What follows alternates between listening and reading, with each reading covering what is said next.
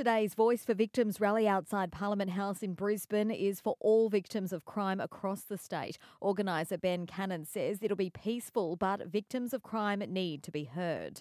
Meanwhile, Catholic school educators at Gympie and Noosa Flexible Learning Centres, St Thomas More Primary at Sunshine Beach, and Unity College at Caloundra West will walk off the job from 10 till 11am today.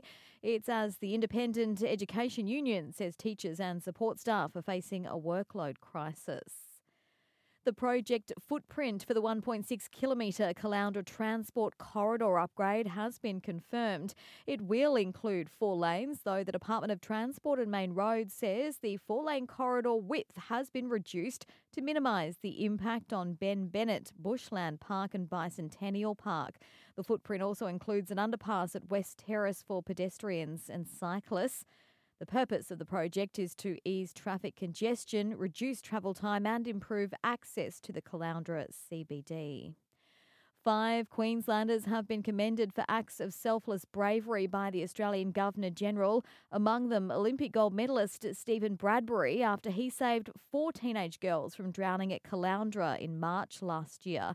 He was at Kings Beach with his son Flynn when he noticed one girl was in trouble in two metre swell and grabbed his surfboard to save her. But it wasn't until after she was safely back to shore he noticed three others were also in trouble further out to sea.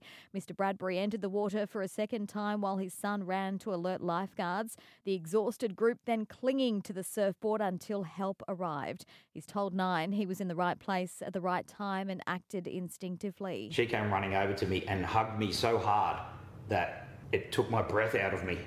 And she said, Thank you for saving my life.